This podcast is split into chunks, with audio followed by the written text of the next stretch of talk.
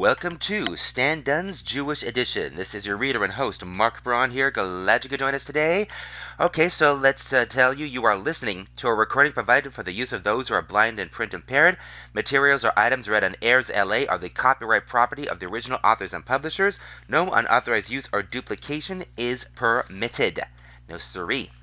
Let's start off with a couple of obituaries. This first one is from the obituaries section of the Los Angeles Times, Sunday, April 16, 2023. Robert William Rosencrantz, April 16, 1931 to March 8, 2023, author unknown. Born in Chicago, Illinois in 1931 to George and Catherine Rosencrantz, Robert Bob enjoyed summers as a child at his grandparents' farm in rural Indiana. A move to Indiana in middle school was a highlight of his childhood because it brought him closer to his large extended family and out of the city. Soon after high school, he volunteered for the Air Force and served as a radio operator during the Korean War. After his tour, he returned to Indiana, where he had met Martha Jean Clark at a church function, jo- uh, joining in marriage in September 1960. In 1965, they purchased a small farm in rural Indiana and raised three children among dogs, cats, and various livestock. Uh, Burnett's Creek ran next to the property. Many hours were spent tending to the farm property that he loved. Bob encouraged his children to attend college and was extremely proud that all three were graduates of Purdue University. Bob worked as a typesetter for the local newspaper. He left the industry in the mid 1970s when digital typecasting replaced linotype, taking uh, a position with Eli Lilly in production. Upon retirement, Bob and Jean moved to Arizona, where they were actively involved in RV trips, camping, cruisers, and many happy hours with friends. Bob loved entertaining and had a wonderful sense of humor with a smile that lit up the room. He took on many roles in community plays and was a member of a local group, Hometown Banjoliers, playing washboard. He will be greatly missed by his wife Jean, children Melinda, Mark, and Walter, son in law Jamie, daughters in law Susan and Lauren, and his grandchildren Katerina, Genevieve, and Felix. So with you, now is your time of grief, but I will see you again, and you will rejoice, and no one will take away your joy. John 16:22. That was Robert William Rosencrantz, April 16, 1931 to March 8, 2023, author unknown, from the obituary section of the Los Angeles Times, Sunday, April 16, 2023. All right, now here's this one. From the Los Angeles Times, Tuesday, April 18, 2023, Ben Ferencz, 1920 to 2023, prosecutor and investigator of Nazi war crimes, by Mike Schneider. Ben Ferencz, the last living prosecutor from the Nuremberg trials who tried Nazis for genocidal war crimes and was among the first outside witnesses to document the atrocities of Nazi labor and concentration camps, has died at 103. Ferencz died Friday evening in Boynton Beach, Florida, according to St. John's University law professor John Barrett, who runs a blog about the Nuremberg trials. The death also was confirmed by the United States Holocaust Memorial Museum in Washington. Today, the world lost a leader in the quest for justice for victims of genocide and related crimes, the museum tweeted. Born in Transylvania in 1920, Ferencz immigrated as a boy with his parents to New York to escape anti Semitism. After graduating from Harvard Law School, he joined the U.S. Army and took part in the Normandy invasion in World War II. He became an investigator of Nazi war crimes against U.S. soldiers as part of the War Crimes section of the Judge Advocate's Office. When U.S. intelligence reports described soldiers encountering groups of starving people in Nazi camps watched over by SS guards, Ferencz followed up with visits, first at the Ohrdruf labor camp in Germany and then at the notorious Buchenwald concentration camp. At those camps, and later others, he found bodies piled up like cordwood, and helpless skeletons with diarrhea, dysentery, typhus, TB, pneumonia, and other ailments, retching in their loud, louse-ridden bunks or on the ground with only their pathetic eyes pleading for help, Ferencz wrote in an account of his, of his life. The Buchenwald concentration camp was a charnel house of indescribable horrors, Ferencz wrote. There is no doubt that I was indelibly traumatized by my experiences as a war crimes investigator of Nazi extermination centers. I still try not to talk or think about the details. After the war, Ferencz was honorably discharged from the U.S. Army and returned to New York to begin practicing law. But that was short lived. Because of his experiences as a war crimes investigator, he was recruited to help prosecute Nazi war criminals at the Nuremberg trials, which had begun under the leadership of U.S. Supreme Court Justice Robert Jackson. Before leaving for Germany, he married his childhood sweetheart, Gertrude. At 27, with no previous trial experience, Ferencz became chief prosecutor for a 1947 case in which 22 former commanders were charged with murdering more than 1 million Jews, Romani, and others in Eastern Europe. Rather than depending on witnesses, Ferencz mostly re- relied on official German documents to make his case. All the defendants were convicted, and more than a dozen were sentenced to death, even though Ferencz hadn't asked for the death penalty. With the war crimes trials winding down, Ferencz went to work for a consortium of Jewish charitable groups to help Holocaust survivors regain properties, businesses, artworks, Torah scrolls, and other Jewish religious items confiscated by the Nazis. In later decades, Ferencz championed the creation of an international court that could prosecute any government's leaders for war crimes. Those dreams were realized in 2002 with the establishment of the International Criminal Court in The Hague. Ferencz is survived by a son and three daughters. His wife died in 2019.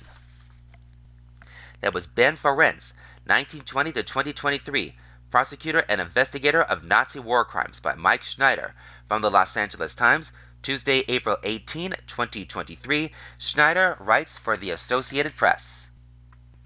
Okay, on to an international story from the world section of the Los Angeles Times, Wednesday, April 19, 2023. Zelensky, Putin rally troops for war's next phase. As Kiev gets Western weapons for a possible counteroffensive, the Ukrainian and Russian leaders visit forces. By Adam Pemble. Kiev, Ukraine. Russian President Vladimir Putin visited the command post for his forces in Ukraine for the second time in two months, officials said Tuesday, as Ukrainian President Volodymyr Zelensky made his uh, latest trip near the front. The visits on different days and in different provinces sought to uh, stiffen uh, the resolve of soldiers as they war- the war approached its 14th month and as Kiev readies a possible counteroffensive with Western supplied weapons. Some of the most significant weapons appear to have arrived in Ukraine. Germany's federal government website lists a Patriot surface to air guide missile system as among the items delivered to Ukraine within the last week. Ukraine has been pressing allies for months to send Patriots and other air defense systems, and Germany's appeared to be the first to have arrived. Ukrainian Air Force spokesman Yuriy Ihnat declined to confirm Tuesday that a Patriot had arrived, local news outlet RBC Ukraine reported, but said that receiving the missiles would be a landmark event allowing Ukrainians to knock down Russian targets from a greater distance. Elsewhere, Kremlin video showed Putin arriving by helicopter at Russian forces command post in southern Ukraine's Kherson province, then flying to the headquarters of the Russian National Guard and Luhansk province in the country's east. Kremlin spokesman Dmitry Peskov said the visit took place the visit took place on the visit took place on Monday. Dressed in a dark suit, Putin appeared to chair meetings with his military top brass during both stops. The locations of the military headquarters weren't disclosed, making it impossible to assess how close they were to the front line. The authenticity of the video could not be independently verified. On Tuesday, Zelensky made his latest trip to visit units in Avdiivka, a city in Donetsk province, where fierce battles are taking place. He heard reports about the battlefield situation and handed out awards. Zelensky has stepped up visits to areas of his country feeling the brunt of Russia's invasion, shutting, uh, shuttling across the country, often by train. As with Putin, the Ukrainian leader's wartime trips usually uh, usually aren't publicized until after he has left an area. Official coverage of Putin's trip showed him in most form, mostly formal and ceremonious settings, while photographs issued by Zelensky's office showed the Ukrainian off, uh, showed the Ukrainian president taking selfies and eating cake with soldiers. Russia's uh, war in Ukraine has become largely deadlocked amid heavy fighting in the east, particularly around the Donetsk province city of Bakhmut, which uh, for eight and a half months has been the stage for the war's longest and bloodiest battle. Kherson and Luhansk, along with the Donetsk and Zap- Zaporizhia provinces, were illegally annexed by Russia in September after local referendums that Ukraine and the West denounced as shams. Zelensky advisor Mikhailo, Mikhailo uh, Podolyak was scathing is in criticism of Putin's trip, accusing the Russian leader of de- degradation and being the author of mass murders in the war. Both then and now, large parts of large parts of Donetsk, Kherson, and Zaporizhia, as well as some of Luhansk province have remained under Ukrainian control. In November, Russian forces abandoned territory in Kherson, including the region's namesake capital. In a parallel development, the Moscow appointed governor of the occupied part of Donetsk province, Denis Pushilin, went to Minsk, the capital of neighboring Belarus, and won pledges of support from President Alexander Lukashenko, a Putin ally. The Kremlin forces Minsk uh, to get to get involved in the war more actively in order to pressure Ukraine with threats of Belarus joining. Belarusian political analyst Valery Karbalevich said in a telephone interview. It is clear that Pushilin's visit to Minsk has been synchronized with Putin's trip to the occupied Ukrainian regions and it aims to show that the Belarusian threat hasn't gone away. In both locations he visited, Putin congratulated the military divisions on Orthodox Easter, which was celebrated Sunday, and presented them with icons of the faith. Speaking to senior officers at the Kherson headquarters, Putin handed them a copy of an Orthodox icon he said had belonged to a famous Russian general of the 19th century. The senior officers at the meetings reflected which ones were currently in favor with Putin. Colonel General Mikhail Teplinsky, the chief of Russia's airborne troops, was among the top generals at the Kherson base. Teplinsky, a career officer who rose from lieutenant to become chief of the elite military branch, is known for being popular with his troops. However, last fall he was temporarily relieved from his position amid a spat with Russia's top military brass. He was restored to the, restored to the job this year, and his attendance at the meeting with Putin indicated he, that he was back in favor. A senior official who met with Putin in the Luhansk region, Colonel General Alexander Lapin, had also been relieved of his duties as commanding officer in Ukraine's northeast after being blamed for a hasty Russian pullback from parts of the Kharkiv region in the face of a Ukrainian counteroffensive in September. He later was named Chief of Staff of the Ground Forces, and his meeting with Putin signaled that he had the president's trust. Putin's and Pushilin's trips came as Ukraine is preparing a new counteroffensive in an effort to reclaim territories. In addition to Germany, the United States and Netherlands have pledged to provide Patriots to Ukraine, and a group of 65 Ukrainian soldiers uh, was trained in the in the in their use last month in Oklahoma. The Patriot is a surface-to-air guided missile system first deployed in the 1980s that can target aircraft, cruise missiles, and short-range ballistic missiles. A Patriot missile battery typically includes six mobile launchers. Zelensky has said Ukraine needs at least 20 Patriot batteries. Ukrainian officials have said they're depleting Russian forces in eastern Ukraine while preparing for a counter-offensive.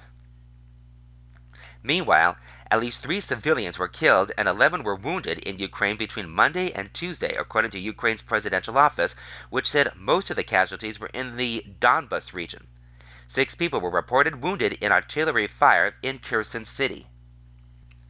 In another in another in a series of possible cross-border attacks into Russia, a drone that a Russian official said was from Ukraine hit a military office in the Bryansk town of Novoz Novozhikov.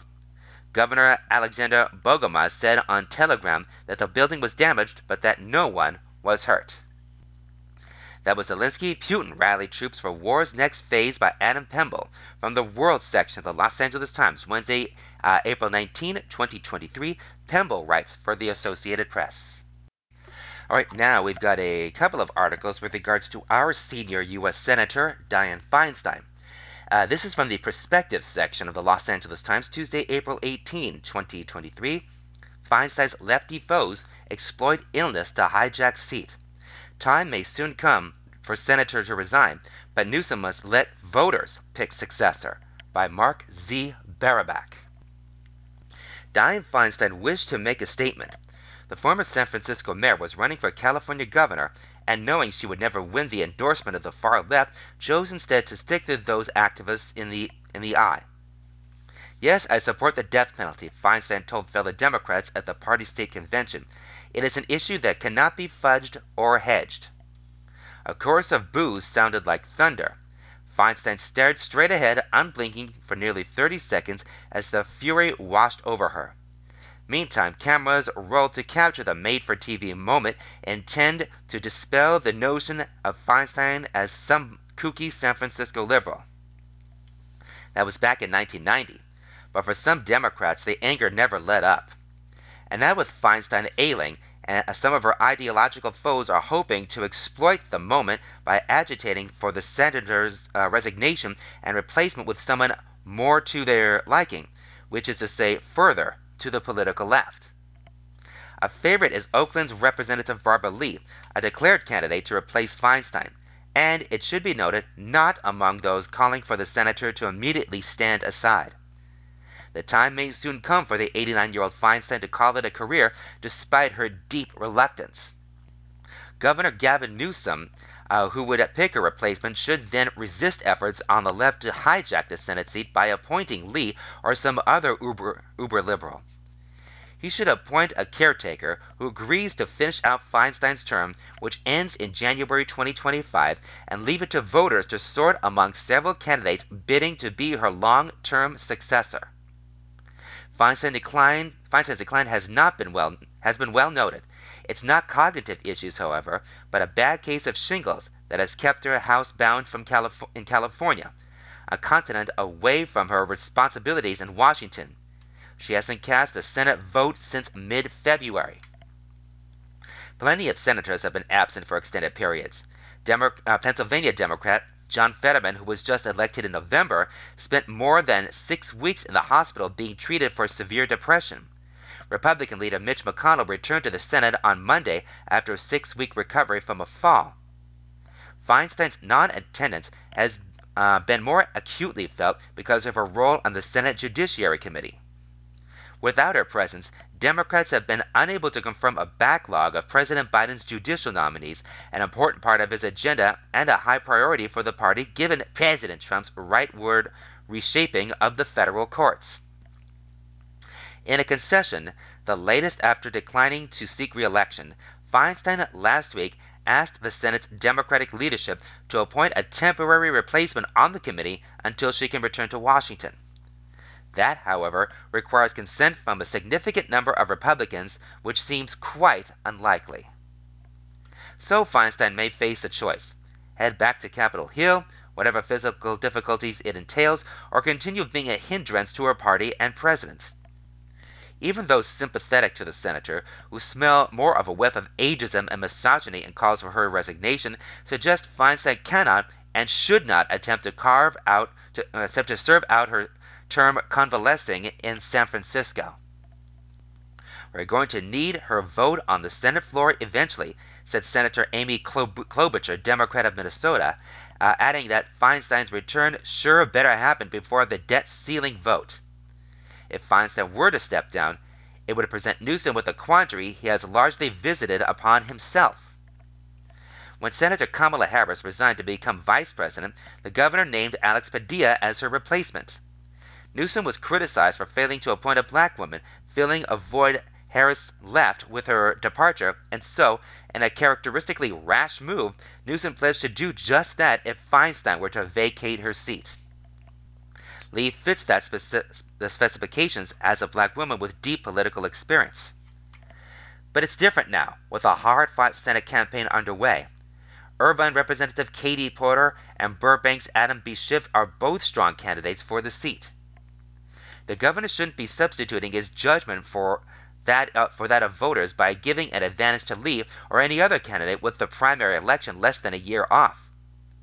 Feinstein never found favor with the far left. Too conservative, relatively speaking, too proper and prim. But for much of her career, she was the most popular politician in California. Her positions, such as support for the death penalty, closely align, aligning with those of the state's political mainstream.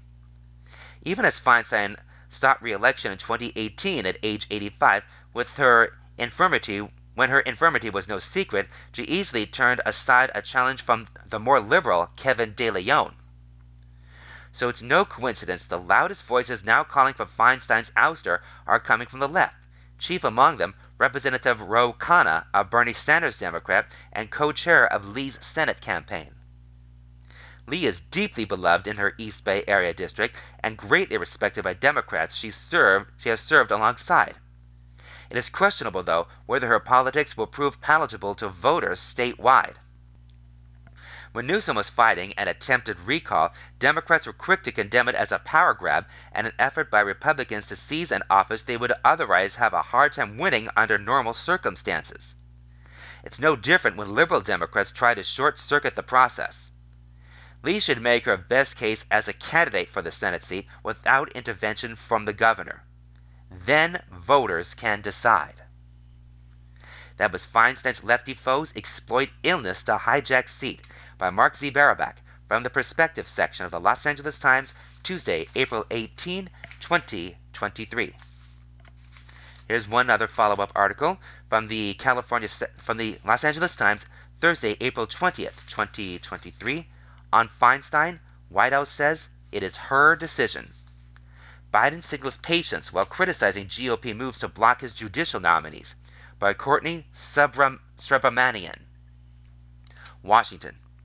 California Senator Dianne Feinstein's health issues are threatening to imperil President Biden's quest to remake the federal judiciary, but so far the White House is willing to be patient. It is her decision to make it uh, uh, her decision to make when it relates to anything about her future, White House Press Secretary Karine Jean Pierre told reporters Wednesday. It is flat wrong to seek partisan advantage from the health issues of a colleague. Republicans blocked a Democratic effort on Tuesday to temporarily replace Feinstein on the Senate Judiciary Committee, where the absence of the Democrats' un- uh, tie breaking vote has left some of Biden's judicial nominees languishing. Senate Majority Leader Charles E. Schumer, Democrat of New York, uh, could bring the matter to a floor vote, but Democrats do not have the 10 Republican votes needed to succeed. Democrats have few options other than waiting for on Feinstein's return, but when that might be remains unclear as she works from home in San Francisco. The quandary has left Democrats divided on how to deal with the 89 year old senator's extended absence, which threatens to derail judicial nominees at a moment when the party's priorities, including abortion rights, are being challenged in federal courts. Feinstein hasn't cast a vote since February 16 and has missed about 60 of the last 82 votes held in the upper chamber so far this session. She announced in March that she had been hospitalized with shingles and said last week that her return to Washington was delayed due to related complications. A few congressional Democrats, including Representative Ro Khanna, Democrat of Fremont, have called for Feinstein to step aside. Co-chair of Oakland Democratic Representative Barbara Lee's campaign to replace Feinstein, Khanna has been perhaps the most vocal of the group, tweeting last week that not speaking out undermines our credibility as elected representatives of the people. For now, the White House has sided with most Democratic lawmakers who say Feinstein should be allowed to time to decide whether she's able to serve out her term, which ends in January, which ends in 2024. Senate Judiciary Chairman Richard J. Durbin, Democrat of Illinois, said Feinstein said Democrats would try to give Feinstein an opportunity to return as quickly as possible, while Schumer said that he had spoken with her last week and that she hoped to return to return soon. But that sentiment may change depending on the length of Feinstein's absence and the profound impact it has on the Senate's ability to pursue the White House's agenda. Biden has made it a priority to shape the federal bench, both in the number and diversity of judges. Democrats have confirmed the president's judicial nominees at a relatively fast clip, seating 97 judges, including Supreme Court Justice Ketanji Brown Jackson, on the federal bench during Biden's first two years in office and confirming 22 more uh, this year. Democrats have sought to outpace the 231 judges, including three Supreme Court justices, whom Senate Republicans confirmed in key judicial vacancies under former President Trump. Biden is unlikely to top his predecessor, according to Russell Wheeler, a Brookings Institution scholar who follows the judiciary. While Feinstein's absence has slowed momentum, a dearth of vacancies to be filled will also make it difficult for Biden's judicial appointments to keep pace with Trump's. It's probably too early to get too concerned about the problems created by Feinstein's absence, Wheeler said. The bigger problem is, without a vacancy, nobody's going anywhere. Though Republicans are unwilling to accommodate Feinstein's request to appoint a temporary replacement in her absence, GOP members of the Senate Judiciary Committee have agreed to move forward with nominees who have bipartisan support, according to a Durbin spokesperson. Conversations are still ongoing about which nominees would be up for a vote, the spokesperson said, but about 10 are eligible. There are 15 judicial nominees who have had hearings but are waiting for a committee vote, according to the American Constitution Society, a progressive legal organization. 18 judicial nominations have already had a panel vote and can be brought to the Senate floor for a full vote, and some of them could be cleared without Feinstein. But the episode is not the first Democrats have grappled with in regard to Feinstein, the party's eldest senator and longest serving woman in the upper chamber. In recent years, she has received an increasing number of questions about her cognitive health, and in 2020, she stepped down as the top Democrat on the Judiciary Committee after facing pressure to do so. The most senior member of the Democratic caucus, she also passed up the role of Senate President pro tempore, which would have placed her third in the line of presidential succession. Feinstein's mental fitness and age are a politically sensitive subject for Biden, who at 80 is the nation's oldest president and has faced questions about whether he should seek a, another term. While in the Senate, he recruited Feinstein to, do the, to the Judiciary panel, and the two former colleagues are longtime friends. She endorsed him over Vice President Kamala Harris when the then junior senator, uh, California senator, sought the Democratic presidential nomination in 2020. But as the White House and Democrats continue to urge patience with Feinstein's recovery, speculation has begun about what might happen if she chooses not to return. California Governor Gavin Newsom has vowed to appoint a black woman if there is a Senate vacancy. Los Angeles Mayor Karen Bass, who spent more than a decade in the House, weighed in on Wednesday during a visit to Capitol Hill. When asked whether Newsom should stick to his pledge to support a black woman, Bass said, That's what he said he pledged.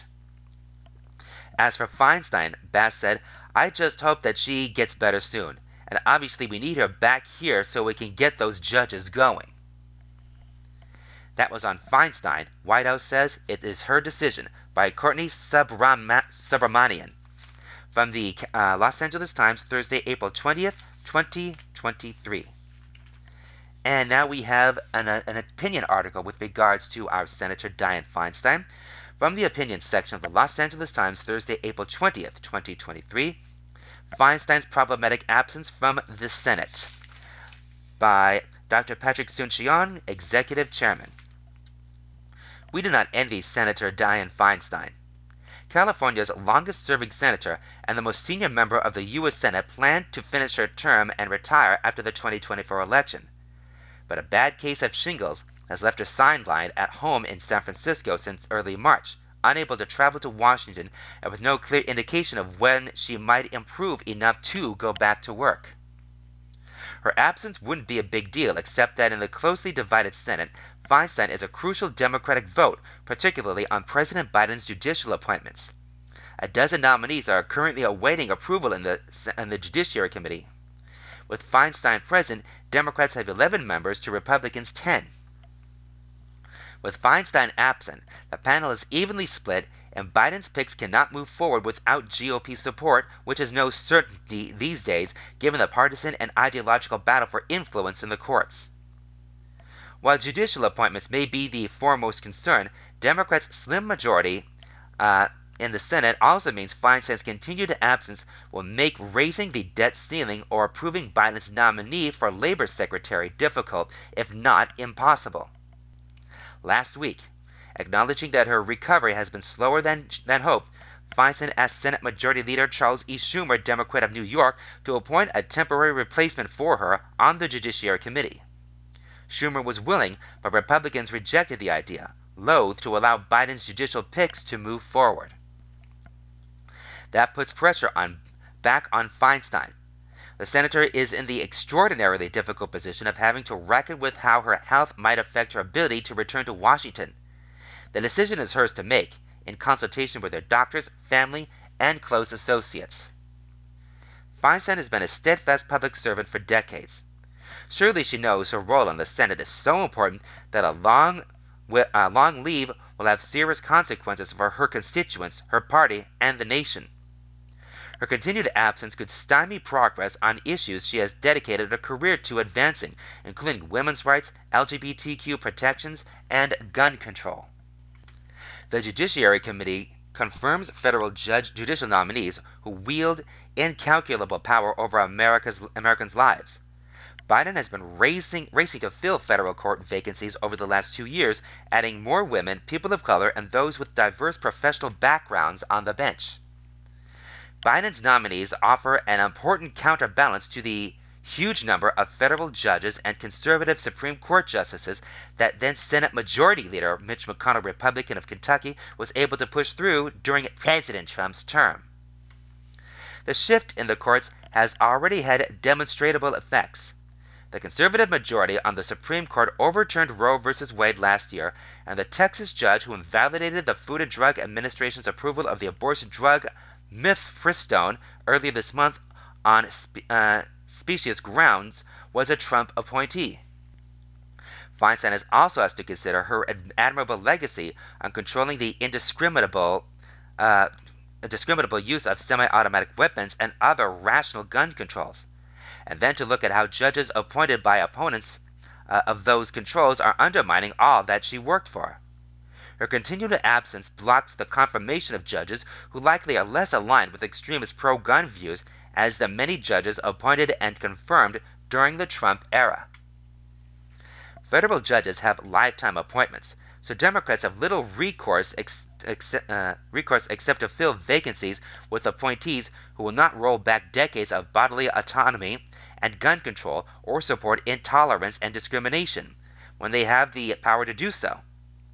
As long as Feinstein is is unable to work, they don't have that power, and that's a situation that cannot continue.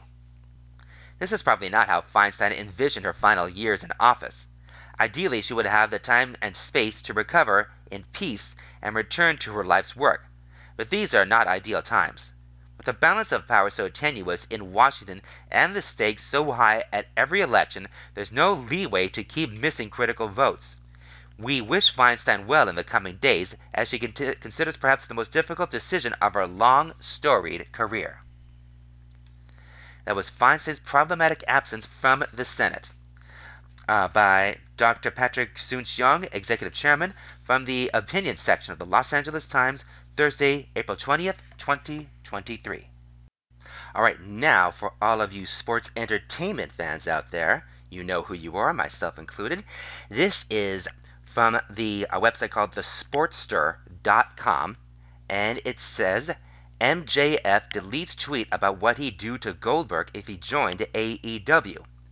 With Goldberg seeking out a retirement match, AEW World Champion MJF gave his opinion on what he'd do if the Hall of Famer showed up in AEW by Sean Van Horn uh, for Friday, April 21st, 2023, that is.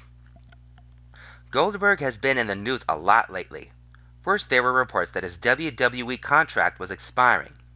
Fans fantasy booked dream matches that could have taken him to AEW of all places, even though, although we knew it would never happen. Then came quotes from Goldberg himself, where he spoke about Vince McMahon promising him a retirement match that never came to be. Nobody tells me when I'm done, period, he said. With a quote like that, maybe Goldberg and AEW wasn't so crazy after all.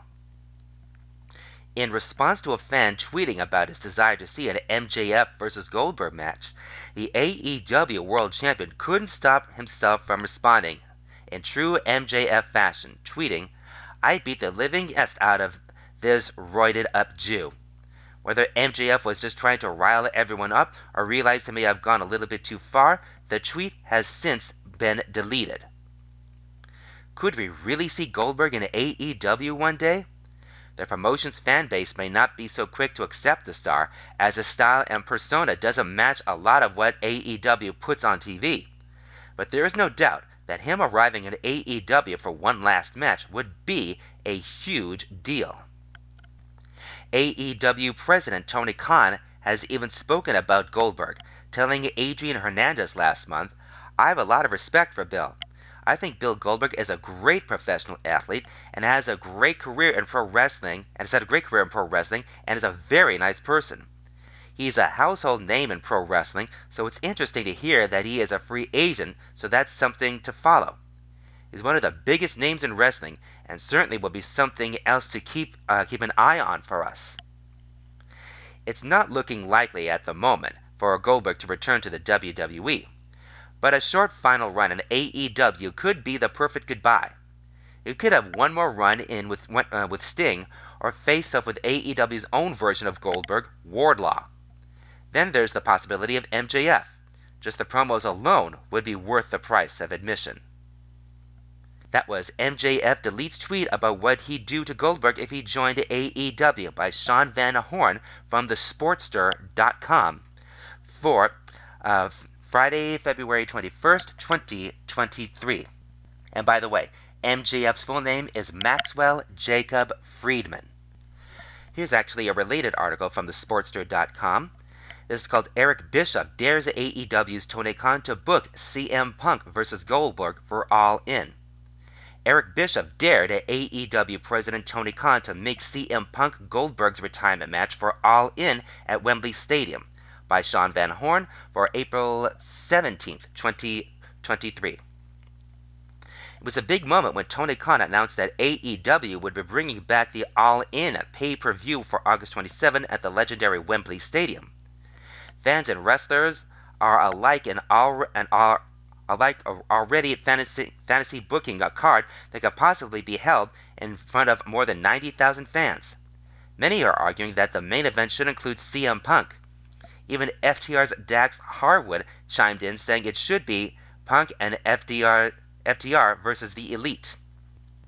One man who has worked for AEW in the past, but is doubtful to ever again, is Eric Bischoff. In recent, he recently suggested his own all-in main event during the Strictly Business podcast. I think Wembley's gonna do great, without with or without Punk. I would prefer, if I was Tony Khan, to do it without Punk because that makes a real statement, right? Who drew the house? Did AEW draw the house or did CM Punk draw the house? I would absolutely not book CM Punk on that show, even though I would know that doing so would ensure more sales. I wouldn't do it. I wouldn't sell my soul to that piece of garbage. Book CM Punk and Bill Goldberg, Bischoff challenged. You want to book something that's gonna sell at Wembley? Book that. Bill Goldberg's last match against CM Punk Dare you, dare you, grab your balls, TK. Eric Bischoff isn't the biggest fan of Tony Khan. For him to suggest that Khan should book Punk versus Goldberg is wild and illogical. It might be a fun way for Goldberg to say goodbye to wrestling, but AEW fans would most likely not accept him, and it's hard to imagine CM Punk saying yes to that match. Still, it certainly would get a lot of attention like few other matchups could. We have over four months yet until All In. Anything can happen in that time. It's looking more and more like CM Punk will have a big part in the show. Love him or hate him, few names in wrestling draw like he does. The same could be uh, said for Goldberg, and if recent comments from Khan are any indication, it's not completely crazy to imagine him in AEW. And that one was Eric Bischoff dares AEW's Tony Khan to book CM Punk versus Goldberg for All In by Sean Van Horn from the Sportster.com uh, for April 17th, 2023. All right, and on to some other entertainment news. This is from a website called CBR.com. And uh, this is called The Goldbergs Reveals Back to the Future esque series finale info. ABC reveals the plot information for the Back to the Future themed series finale of The Goldbergs by Brian Cronin uh, for uh, April 22nd, 2023. ABC has released the plot information for the series finale of The Goldbergs, and, will, and the longtime sitcom set in the 1980s will apparently be doing a Back to the Future themed episode for the final episode of its 10th and final season. A reoccurring gag throughout the long running sitcom, based very loosely on the real life childhood of show creator Adam F. Goldberg, is that the series premieres off the of the show uh, would be is that the series premieres of the show would often include elaborate homages to notable 1980s films, so it is only logical that the series will end with one as well. Bev to the Future will feature Adam, Sean Giambrone taking his mother, Beverly Wendi McLendon Covey, to her high school reu- her high school reunion, where he then has to make sure that she doesn't end up with the wrong man, just like Martin McFly in the classic 1980s time travel film, where he had to make sure his mother ended up with his father at their high school dance. Again, The Goldbergs is well known for its 1980s pop culture references. In season 2's I Rode a Hoverboard, Adam broke his arm and lied that it happened while he was riding a hoverboard like in Back to the Future Part 2, while his wacky uncle, played by Dan Fogler, experiences the drawbacks of his of owning a DeLorean, a De, De, DeLorean to drive. The Goldbergs began its annual tradition of 1980s movie homages with its premiere in season 3 with a risky business homage, season 4 homage The Breakfast Club, Season 5 paid tribute to Weird Science. Season 6 referenced 16 Candles. Season 7 saw the family going on a vacation a la National Lampoon's Vacation. Season 8 opened with the family flying a la Airplane. Season 9 honored the late George Segal, who played Adam's grandfather Pops in a Bill and Ted's Excellent Adventure homage. And finally, season 10's premiere saw a Field of Dreams homage following the death of family patriarch Murray Goldberg due to Jeff Garlin's departure from the series. One of the trickiest things about the continuity of the Goldbergs is that its spin off, Schooled, set in the 1990s, showed that Barry Goldberg, Troy Gentile, got back with his high school girlfriend, Lainey Lewis, schooled star AJ Michalka, who was previously a regular on the Goldbergs after he became a doctor before then breaking up. On the Goldbergs, however, he is still in medical school and living with his girlfriend Joanne Schwartz, Ben Trifon, his sister, the sister of his best friend Jeff Schwartz, Sam Lerner, who is married to Barry's sister Erica Goldberg, Hayley Orrantia. ABC reveals that Barry and Joanna make a surprising decision in the finale to demonstrate how serious they are as a couple. Will that decision contradict the continuity from Schooled? Fans will have to wait until May 3 to try out. Find out.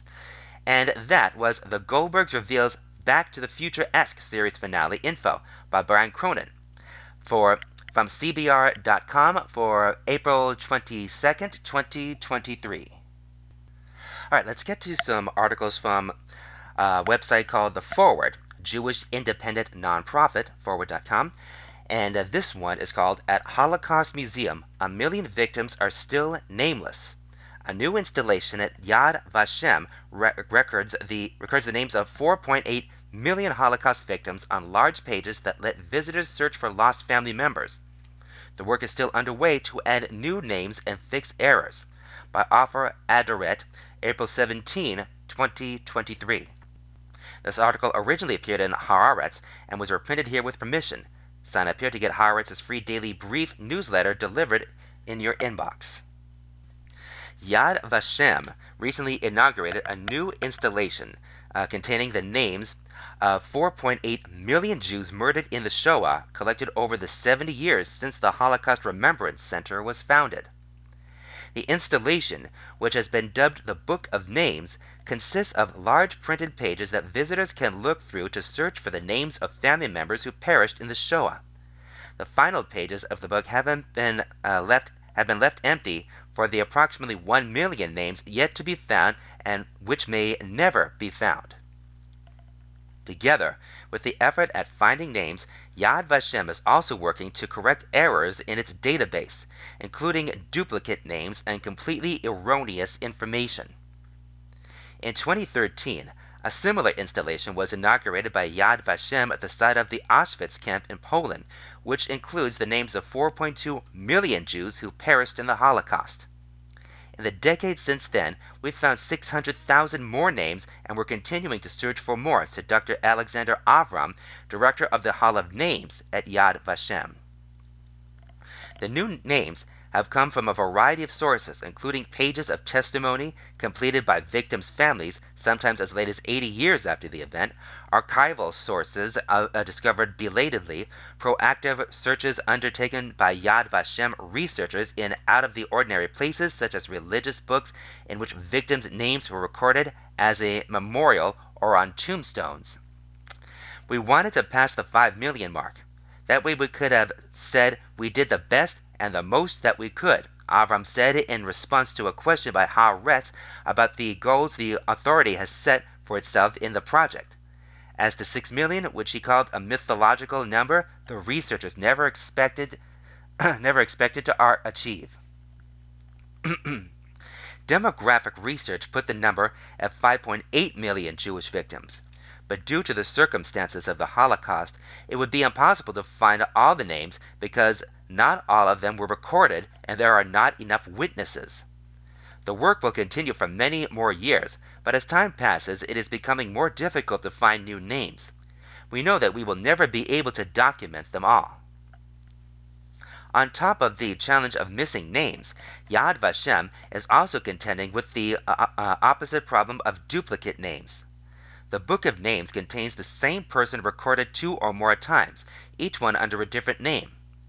In other cases, names appear uh, of people who survived the Holocaust.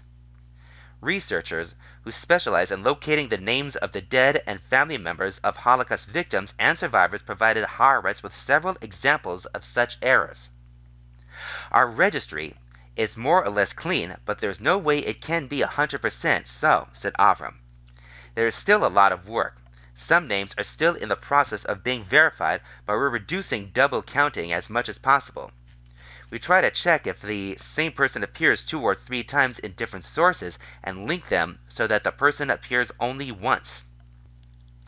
Avram said the verification process is being done with tools that we develop for checking names in different alphabets and languages. As for names of people who appear in the Book of Names even though they survived the Shoah, Avram said, that also happens occasionally, but we're not talking about in the thousands. The reason for these mistakes is that Yad Vashem's database of victims is based, among other things, on the names of those who were sent to extermination camps, even if researchers cannot verify what ultimately happened to them. Sometimes we find it here and there a name was a person on the deportation list, but that person stayed alive. It can happen, said Avram.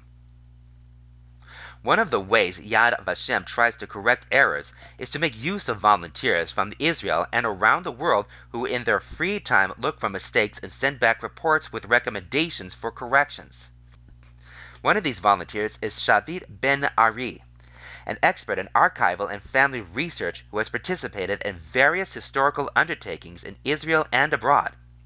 Since he began volunteering at Yad Vashem two years ago, he estimates he has reported on more, some 2,500 names that appear two or more times in the database because of recording errors or because they were provided by two or more different family members. I expect that in the coming years, this giant and praiseworthy database of names will be significantly updated, he said. Ben Ari believes that the verification work can be made more efficient, enabling the database to be updated more often than once every few months, as is the case now. As an example, he cites a member of his family, Elizabeth Klein of Hungary, who survived the Shoah but appears in the Yad Vashem database both as a victim and as a survivor, even if after researchers were notified. It takes the Yad Vashem people a long time to update the records, even after they are contacted, he said. Other sources who spoke with Haaretz backed up Ben Ari's claims. My father, who survived the Lodz ghetto, is recorded as having perished. The documents I showed them in the application to change didn't help. Yad Vashem works on the assumption that no one there survived, said one person.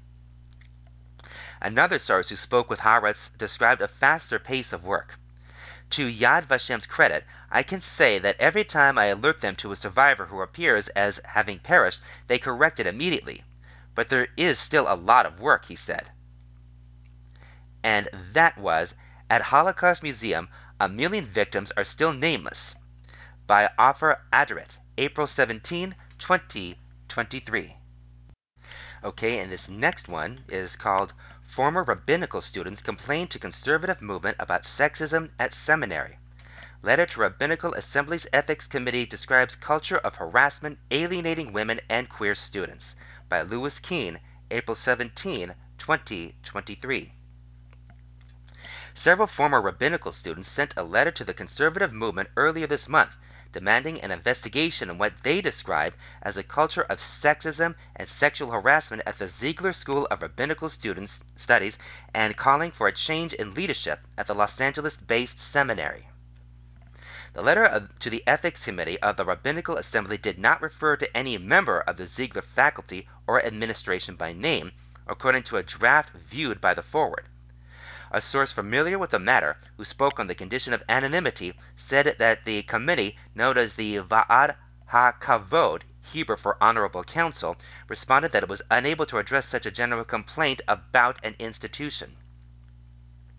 A draft of the letter uh, viewed by the Forward included more than two pages of bullet point examples of staff at the seminary called the Ziegler School of Rabbinical Studies enforcing a double standard against women, tolerating or contributing to homophobia and transphobia in the program, and dismissing student concerns that the environment had become toxic. As a result, the letter states, women, trans men, and non binary individuals are not succeeding at becoming rabbis under Ziegler's tutelage on par with cisgender men. We believe that members of the administration have misused their power and been insufficiently reflective regarding the departures by women and others who leave the program, the letter continues. While the examples listed do not include unequivocally illegal violations, we believe that the clear path of misogyny, homophobia, transphobia, shaming, and double standards consistent over two decades is sufficient to raise concern on the Va'ad's part. The Va'ad has the authority to suspend or expel rabbis from the conservative movement, and in 2021 it began publishing the names of censored rabbis on its website but it has never undertaken an investigation into an institution like Ziegler. The letter was signed by 13 former rabbinical students and community members of its parent institution, the American Jewish University, at the time the Forward viewed the draft. A rabbinical assembly spokesperson said it was received April 10. Our goal is that every one of our spaces in our movement is inclusive, safe, and sensitive to diverse needs, experiences, and identities, the spokesperson said. We take the letter and the expenses it describes seriously and will begin a process through the Va'ad HaKavod as soon as it receives a formal complaint. We call on any respondent affiliated with the movement in this way to engage in a process with an independent agency to investigate these concerns and invite anyone with information to share it. That will lead to a more full understanding of these concerns and recommendations to change. It is the latest challenge facing Ziegler, which was founded in 1996 and has produced some of the conservative Judaism's most foremost thinkers, but recently slashed tuition in response to declining enrollment. The conservative movement overall has struggled with shrinking synagogue membership for at least a decade amid periodic complaints of impropriety, uh, impropriety in the rab- rabbinate. Rabbi Bradley Shavit Artson, dean of the Ziegler School, did not immediately respond to a phone message Monday. AJU said in a statement in response to the story Monday morning American Jewish University has not seen the letter described in the story, and therefore cannot comment on its alleged comments. AJU and the Ziegler School of Rabbinic Studies are deeply committed to creating a safe, welcoming, and inclusive environment for every student. There are a range of measures in place at AJU to foster a safe climate for all students, staff, and faculty, including extensive training for staff and faculty, a lawful Title IX policy, and the presence of a Title IX officer, and rigorous protocols for investigating and responding to incidents of wrongdoing. All of these measures were created in compliance with applicable law and in cons- consultation with our outside experts promoting best practices. Uh, though it is unclear uh, who organized the letter, the first signatory on the draft viewed by the Ford was Rabbi Danya Ruttenberg, who was ordained by Ziegler in 2008 and now is scholar in residence at the National Council for Jewish Women. Ruttenberg also spearheaded the 2021 open letter signed by 500 rabbis contesting Steven M. Cohen's efforts to return to public life after allegations of sexual assault and sexual harassment cost him his job at Hebrew Union College, a reform seminary in, based in Cincinnati. Ruttenberg said Monday she was unavailable for an interview. Two other people who signed the letter declined to comment or did not respond. The letter said it, its, its impetus was the recent departure of yet another female rabbinical student from the program, but did not name her. Sources who spoke on the condition of anonymity because they feared professional repercussions said the student left after filling uh, Title IX sexual harassment, filing a Title IX sexual harassment complaint against a fellow student who was later expelled. The letter also calls for Ziegler to hire a well trained Title IX officer to handle such complaints. It also complains about the school's handling of a stalking allegation made by a female student. The administration treated it as a disagreement between two equal parties and failed to protect her even after the other student threatened to kill her or burn down her apartment, the letter states, adding that the administration allowed the student who made these threats to stay in the program. If the authors of the letter follow up by naming specific rabbis in a formal complaint and the Va'ad chooses to investigate, the investigation process can take from three to eight months. That process is led and handled by the Va'ad without the help of a third party investigator. American Jewish University President Jeffrey Herbst wrote in a letter to the AJU community that while he could not comment on the letter's contents because he had not seen it, the school had measures in place to ensure student safety on campus, including rigorous protocols for investigating alleged incidents. He did not say whether the school planned to launch an investigation into the culture at Ziegler. First and foremost, AJU is deeply committed to, to creating a safe, welcoming, and inclusive environment for every member of our community, Herbst wrote. This will continue to be our North Star as we continue to grow and evolve our programs. And that was Former rabbinical students complain to conservative movement about sexism at seminary by Louis Keene, April 17, 2023. Louis Keene is a staff reporter at The Forward covering religion, sports, and the West Coast. He writes the weekly California Briefing and can be followed on Twitter at This Louis. All right, and here's another one.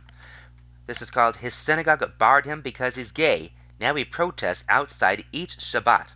I just want a shul where everyone who is Jewish is welcome, said Brian Mandel, a social worker. By Louis Keene, April 18, 2023. Kehilas Hollywood Hills bills itself as a young, vibrant, warm Orthodox congregation in South Florida. But every Shabbat since late January, a man has been protesting outside its doors saying the synagogue's rabbi banned him because he's gay. You have spiritually and religiously killed me, reads one of his handwritten signs. Brian Mandel and his husband of 10 years started attending Kehilas Hollywood Hills in the fall of 2021, a few weeks after its inception in the home of Rabbi Benjamin Brodman, a high school Judaic studies teacher. In those days, the couple often helped make the minyan, the quorum of 10 required for communal prayer, and Mandel joined the rotation of men who chant Torah, something he has loved for doing since his bar mitzvah four decades ago. I feel the closest to God when I lein, L E I N, Mandel said, using the Yiddish term. When I'm leining, I'm leining for the community, but it's like almost as though there's no one else there, just me and Hashem. Because the Torah forbids male gay sex, homosexuality has long been a fractious issue in the Orthodox world, and Mandel is hardly among, alone among queer Jews struggling to find a spiritual home. While an ongoing survey by Eshel, a group that advocates for LGBTQ inclusion, has found hundreds of Orthodox rabbis who aspire to welcome queer members, several recent high profile cases showed there remain large pockets of discomfort. A transgender woman was ousted from her teaching job at a Brooklyn yeshiva in September and in January said that her family was asked to leave Shank Shul, a modern Orthodox synagogue in Upper Manhattan affiliated with Yeshiva University. The university has been embroiled in a legal battle over its refusal to recognize an LGBTQ student club. And in 2019, a rabbinical student was asked to leave an Orthodox seminary the day after his boyfriend proposed to him at, pop, at a pop concert. Rabbi Daniel Atwood was later ordained by an Orthodox institution in Jerusalem. Rabbi Avi Shafran of Agudath Israel of North America, a Haredi Orthodox umbrella organization, said a synagogue's decision to restrict LGBTQ plus attendance was not a matter of anti-gay sentiment, but rather pro-halacha standards. Two living men as man and spouse implies the violation of a very serious Torah law, Shafran explained in an email. Mandel and his husband, who was not to be named for fear of being shunned from other shuls, were well aware of this sentiment, having quit an Orthodox synagogue on Long Island, New York, years ago after a confrontation with an anti gay guest speaker.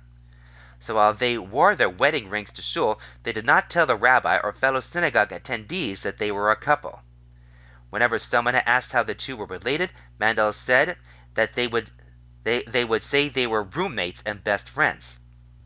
Mandel 53 has struggled to find a synagogue that suited him since moving to South Florida in 2018. There was an Orthodox shul about two miles from his home, but he has diabetes and neuropathy in his feet, so the long walk on Shabbat was painful.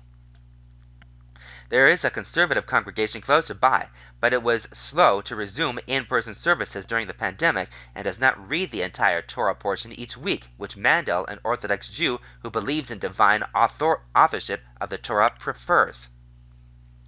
So when Kehilas Hollywood Hills opened around Labor Day in 2021, only a few blocks from Mandel's home, it felt like a godsend. But after more than a year of regularly attending services, he said Rabbi Broadman told him on January 9 that some of the members had expressed discomfort with the couple's presence, and that after consulting with his own rabbi, he had decided to bar them from services. Broadman, who teaches at an, at an Orthodox local Orthodox high school and is originally from Detroit, declined to discuss the situation when reached by phone. So did the assistant rabbi and two board members of the small congregation. Mandel returned to Kehilas Hollywood Hills on January 21st, this time with a sign. Thus began his weekly vigil, perched on a footstool 20 feet from where his former shul mates are reciting the Shabbat prayers. I am a Jew who wishes to daven and lein Torah, one of his signs says. This is not a crime. I just want a shul where everyone who's Jewish is welcome, Mandel told me in a series of conversations last month. To me, it's a simple matter. I'm a Jew. Where do I belong on a Shabbos if not shul? As a teenager on Long Island, Mandel felt he was different from the other boys in his modern Orthodox high school, but wasn't sure how. As an undergraduate at Hebrew University in Jerusalem, he realized he was gay. He later earned master's degrees in social work and Jewish studies at Columbia and the Jewish Theological Seminary. Today he does social work part time while he studies to be a nurse. Mandel met his husband, who also grew up frum, F-R-U-M, and who has and who had remained closeted as a student at Yeshiva University at an Orthodox synagogue in Queens, New York in 1995. Their families did not accept their relationship easily. Mandel was not sure his parents would attend their 2012 wedding until he saw them there. They walked him down the aisle. Today, the couple built what Mandel called a standard modern Orthodox life in West Hempstead, a Long Island hamlet of about 20,000 people that is home to at least seven Orthodox shuls. They observe Shabbat and keep kosher. They accumulate books and brought cans of tuna on vacation. After Mandel's husband, a former government worker with a green thumb, retired, the couple moved to Hollywood, where their backyard garden yields mango- mangoes and avocados in the summer and tomatoes and peppers in the winter. While strict interpretations of Jewish law forbid gay sex and most large Orthodox institutions openly oppose same sex marriage, there is a growing recognition in parts of the Orthodox world that queer Jews are an inevitable part of the community fabric. Over the past decade or more, individual synagogues have grappled with how best to accommodate this reality as more Orthodox Jews have publicly identified as LGBTQ. Uh, groups like Eshel and JQY have emerged to support them. In 2016, an Orthodox high school in Los Angeles adopted a non discrimination pledge for LGBTQ students. Even Yeshiva University, which asked the Supreme Court last year to let it block an existing campus pride club, has offered to create a new, un, a new one under its own auspices. A white paper published last month by Rabbi Kenneth Brander, an Orthodox American Israeli rabbi who founded the Miami Yeshiva High School that now employs Broadman, asserted that LGBTQ plus Jews should be allowed to teach at yeshivas and be members of Orthodox synagogues as long as they are not sexually active and in more than a few Orthodox synagogues, gay men are called up, called up for ritual honors. Like any other congregants, and family memberships have been have become household memberships. In a glacial environment, there's been real movement, said Miriam Kabakov, co-founder and executive director of Eshel, which offers a dating site, parent support groups, and retreats as well as Torah study resources. People's language is different. Everyone is taking it seriously. But that movement is hardly a universal, and experts say many LGBTQ plus Orthodox Jews who feel rejected by their community give up being observant or are alienated from their, their religion altogether. Or worse, a 2012 study by the Israeli Health Ministry found that 20% of Orthodox LGBTQ youth had attempted suicide, compared to 3.5% for heterosexual Israeli youth. Mandel said that after his shunning from Kehilas Hollywood Hills, he, he thought about intentionally overdosing on insulin. I just said, like, what am I living for? He explained. I just thought about it. I didn't do it, but I said, I'm going to. Unless I do something, I'm going to kill myself. So I said to myself, fight back. One of the signs he holds outside the synagogue on Shabbat asks in black and red marker, How many LGBT Jews need to leave Orthodox Judaism or die before you care. Hollywood Hills is not the first place Mandel and his husband have felt tension between their sexual and religious identities. They both said they would have been content to keep their relationship low profile in Orthodox spaces, but at times Mandel has felt pushed to speak out.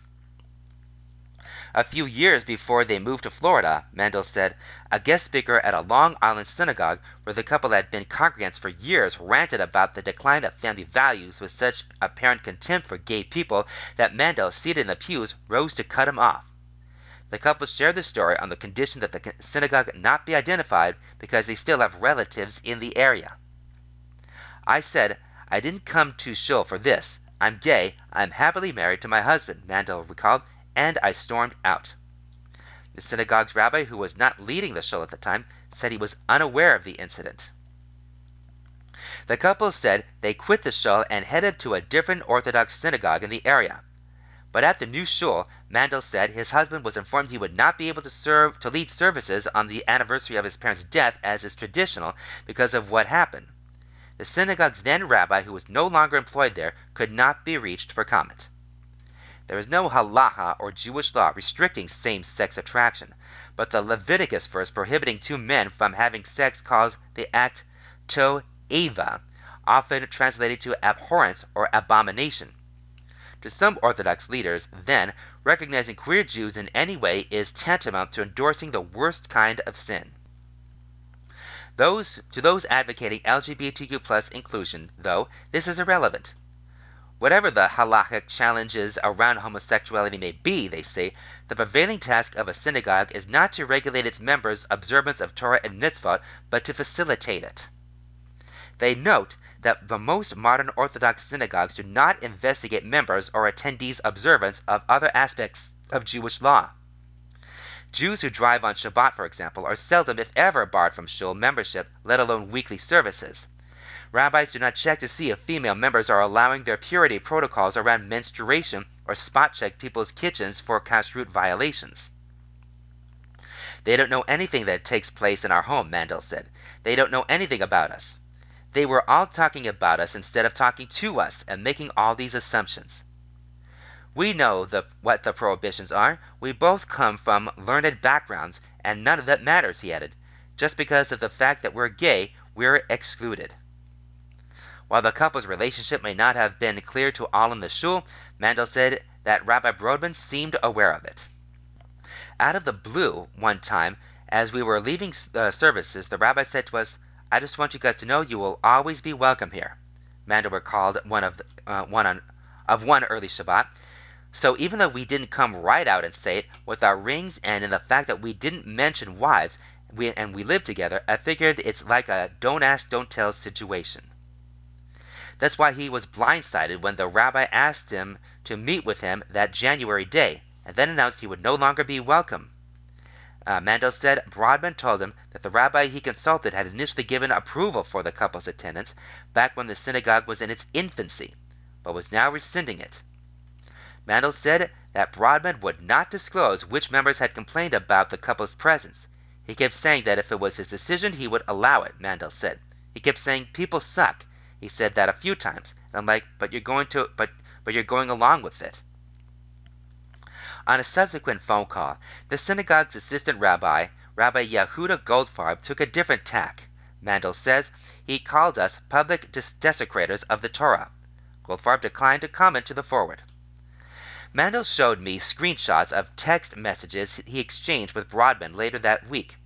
If the rabbi was saying he could no longer pray with a minyan, Mandel asked provocatively should he also stop wearing a kippah and tzitzit? Eat non-kosher food, go to church? Should he advise Jewish people who don't know he's gay to avert their eyes? I'm sorry. People uh, believe me when I when I know that you're understandably hurt, Brodman texted back. I really meant it when I said that he would stay in touch. We would stay in touch. Mandel said he he has sent other messages since and a few weeks ago he printed Brander's 28-page treatise on queer inclusion and dropped it in Broadman's mailbox with a note. He says Broadman has never responded. Each Shabbat and on Jewish holidays, Mandel arrives outside the single-story White House where Broadman and his congregation gather around 9 a.m. as services are starting. He wears shul clothes and stays until after the prayers have concluded. On hot days, he sweats through his dress shirt. When it rains, he comes home soaked. The signs he carries are cutting. Maybe you belong outside, reads one that accuses congregants of slandering and dehumanizing him. Don't let Kehilas HH be the Kehila of hate and homophobia, reads another. After his second Shabbat on the footstool, one of those congregants sent Mandel a text message which he showed me on his phone. It really pains me to see you outside, the person wrote on January 29. I want to let you know that I wasn't part of the decision and I spoke with the rabbi after I heard to let him know that I do not did not agree with his decision and was very hurt by it. I soon learned that the rabbi also was not in favor of the decision, but had discussed with many rabbis bigger than him and followed the advice he was given. The person added, I am truly very sorry about the situation how the situation panned out. I contacted the congregant by phone, but they declined to discuss the situation. Nearly three months since Mandel first showed up with his signs, some congregants greet him with the customary good Shabbos. Others, Mandel said, tell him he's pathetic as they walk by. Then there's the man who regularly uh, split the Torah's reading with him, the Torah reading with him. Mandel said he enters the shul through the alley rather than look him in the eye. That man also declined to talk to me. During one Shabbat in February, Mandel said someone opened a window while the Ten Commandments were being read so that he could hear it. The synagogue always has a security guard, and one week when a new guard was on duty, Mandel said, the guard grabbed his signs. Mandel filed a police report with the uh, Broward County Sheriff that day that accused the guard of also hitting him, but decided not to press charges. When did Judaism become this way? Mandel said. I'm thinking the Nazis prevented my grandparents from davening, and now Orthodox Jews are preventing me from davening. Still, Mandel said uh, he has no plans to leave either Orthodoxy or Florida. Each week, he said, I stand out there and I hear them davening and I hear them laughing and eating kiddush, and it feels humiliated all over again. At first, he said, the worst part was the people who ignored his protest as they entered the shul. But over time, he said, the people who warmly greet, it, greet him on their way in have come have come to hurt, hurt more. The first group is saying we don't use you. We, we, the first group he is saying we don't see you. He explained. The second group is saying we see you and you don't matter. Some weeks protesting makes Mandel feel better. Some weeks it makes him feel worse. He thinks about quitting. He comes back the next Shabbat. And that was. His synagogue barred him because he's gay.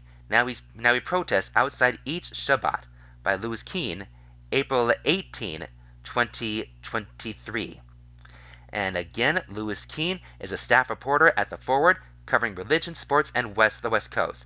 He writes the weekly California Briefing and can be followed on Twitter at this Lewis. All right, now we're going to read some articles from JewishJournal.com, and we start with this one. UCSB Student Senate passes hashtag End Jew Hatred Day resolution. The UC Santa Barbara Student Senate passed a resolution on April 19, urging the university to proclaim April 29 as hashtag End Jew Hatred Day by Aaron Bandler, April 21st, 2023.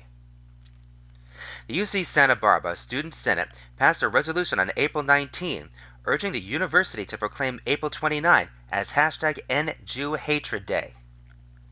The vote breakdown was 16 in favor, 1 against, and 8 abstentions, according to our source.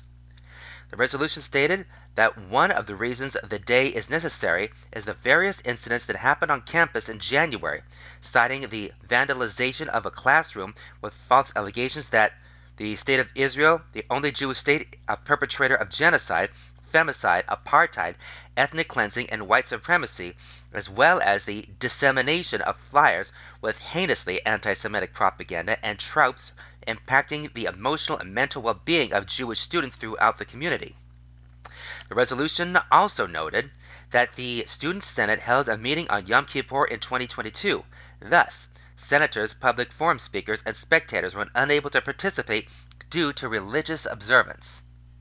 Therefore, as part of hashtag End Hatred Day, the campus will provide a safe space for Jewish students on campus and Add the Jewish holidays named above to the academic calendar to make it easier for Jewish students to schedule make-up exams and assignments with their professors. The resolution urged the university to sign binding commitments by the conclusion of spring quarter 2023 to prosecute anti Semitic behaviors with the same intensity as other racial, religious, misogynistic, homophobic, and otherwise bigoted acts. This resolution was carefully crafted over a period of several months. I do believe that something significant has been achieved through the support of this Senate, and I feel proud to be part of the legislative body of this university, Alexa Grimes, an End Jew Hatred USB Fellow, said in a statement. This resolution explicates the demands of the UCSB Jewish community and symbolizes our passion to work uh, towards being safely integrated into the broader student community. I believe that a student community that is welcoming to its Jewish students is a better campus environment for all students. This achievement is significant, but it is also only the first step on a path to make real progress toward our, uh, to our campus life. I look forward to continuing to work towards ensuring the safety of each and every Jewish individual on this campus. Yehuda Jian, campus coordinator for End Jew Hatred, also said in a statement This is only the first step, as we have much more work to do before the Jewish community is given a level playing field on college campuses and has the same protections granted to other minorities. Jew, uh, April 29 was declared Jew, uh, hashtag End Jew Hatred Day in 2022 after the Holocaust Museum Center for Education and Tolerance in New York suggested it to end Jew hatred, the nonpartisan grassroots organization. April 29 was the day after Yom HaShoah in 2022. That was UCSB Student Senate passes hashtag End Jew Hatred Day resolution by Aaron Bandler, April 21st, 2023. This next one is called Israel Marks Holocaust Remembrance Day. Watch. The opening ceremony is taking place in Warsaw Ghetto Square at Yad Vashem from the Jewish News Syndicate, April 17, 2023. Israel began marking Holocaust Remembrance Day on Monday evening. The official state opening ceremony is taking place in Warsaw Ghetto Square at the Yad Vashem Holocaust Museum on the Mount of Remembrance in Jerusalem. President Isaac Herzog and Prime Minister Benjamin Netanyahu delivered remarks, and Yad Vashem chairman Danny Dayan was set to kindle the memorial torch. During the ceremony, Holocaust survivors Tova Gutstein, Ben Zion Reish, Judith Stolberg, Robert Bonfil, Ethem Gimelstein, and Malka Rendel were each invited to light a torch, and Shoshana Weiss spoke on their behalf. Holocaust survivor Ephraim Moll was chosen to recite the El Malay Rahamim prayer for the souls of the departed. Yad Vashem broadcast the entire ceremony live with simultaneous translations into English, French, Spanish, German, Hebrew, Russian via its websites in the respective languages.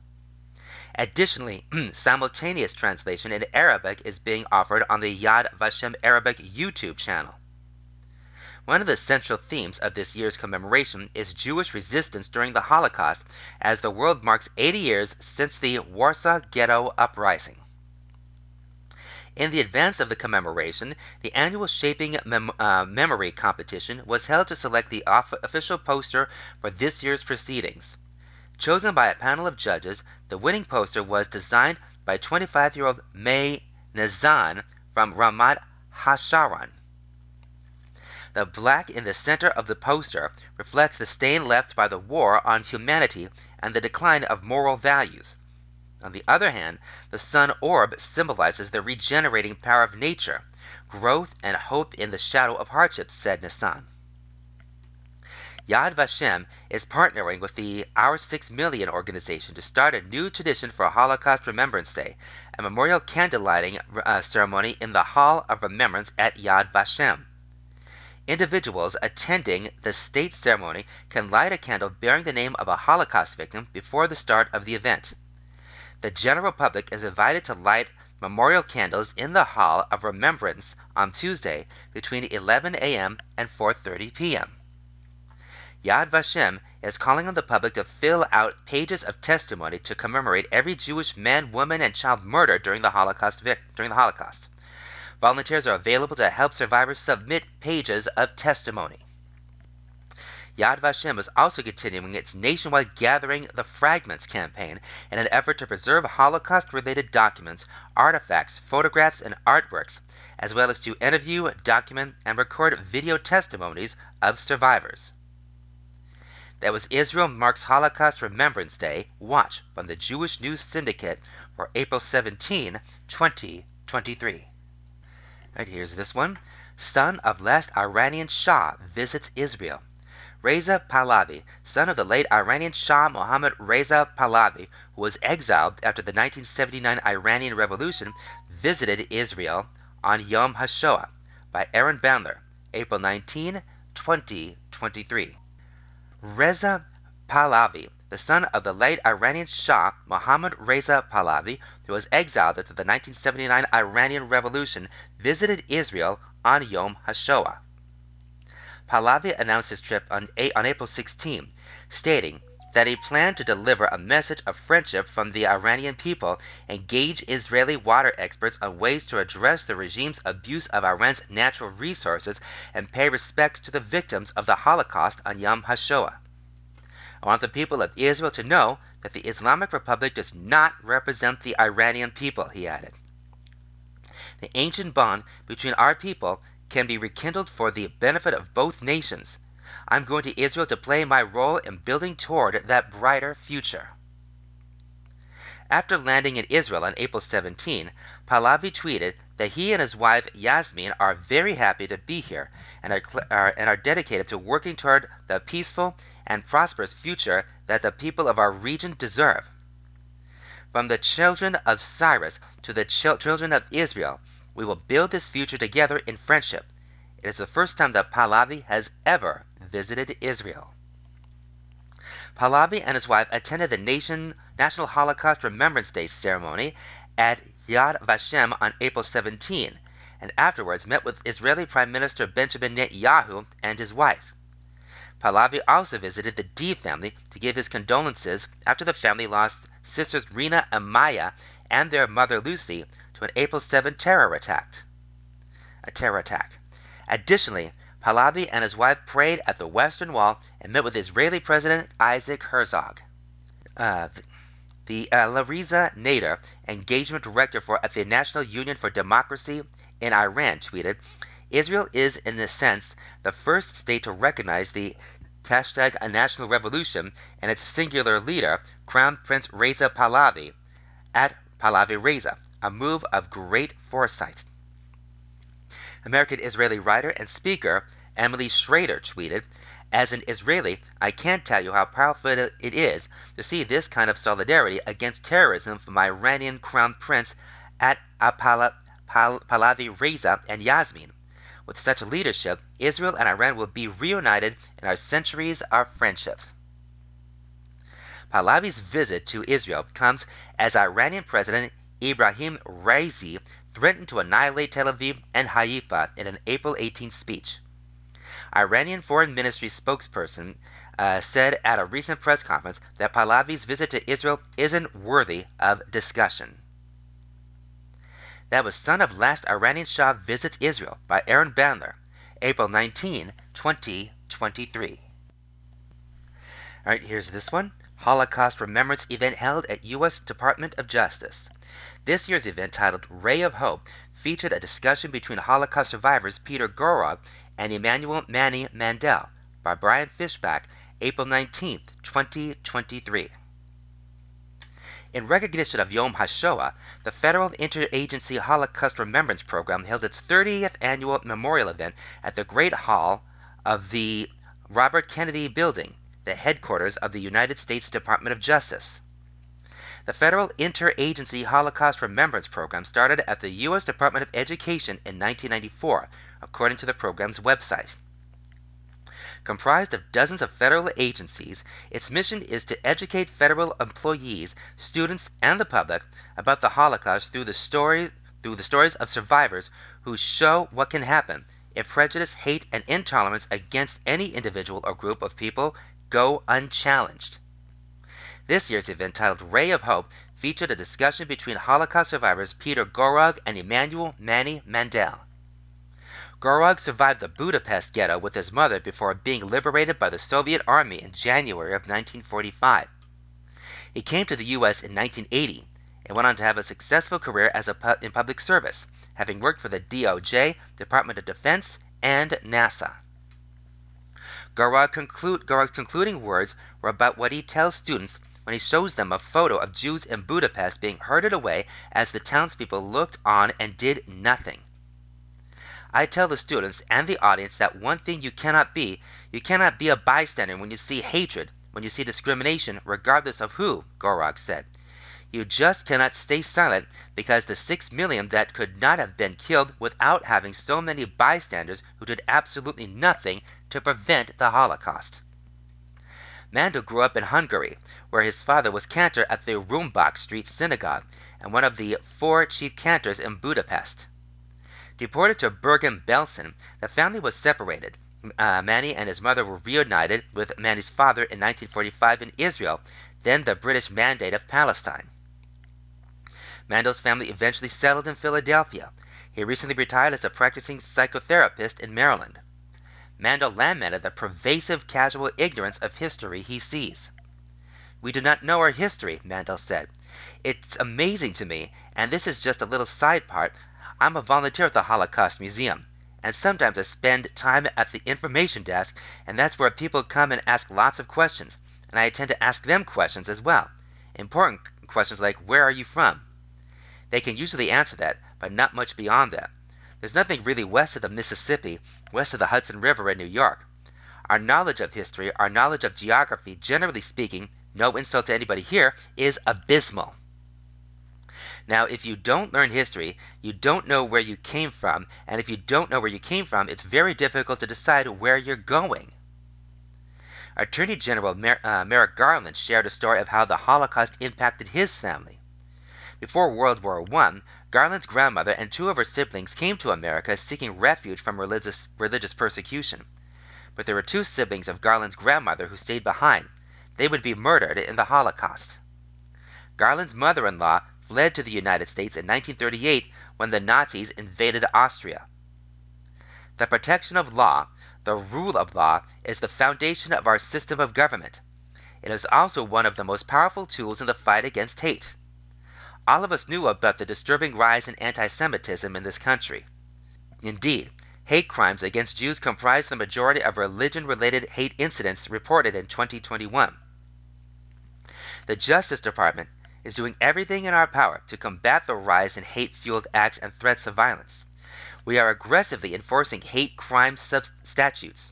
We have increased our capacity to investigate hate crimes and hate incidents, and we are working with state and local governments to do the same.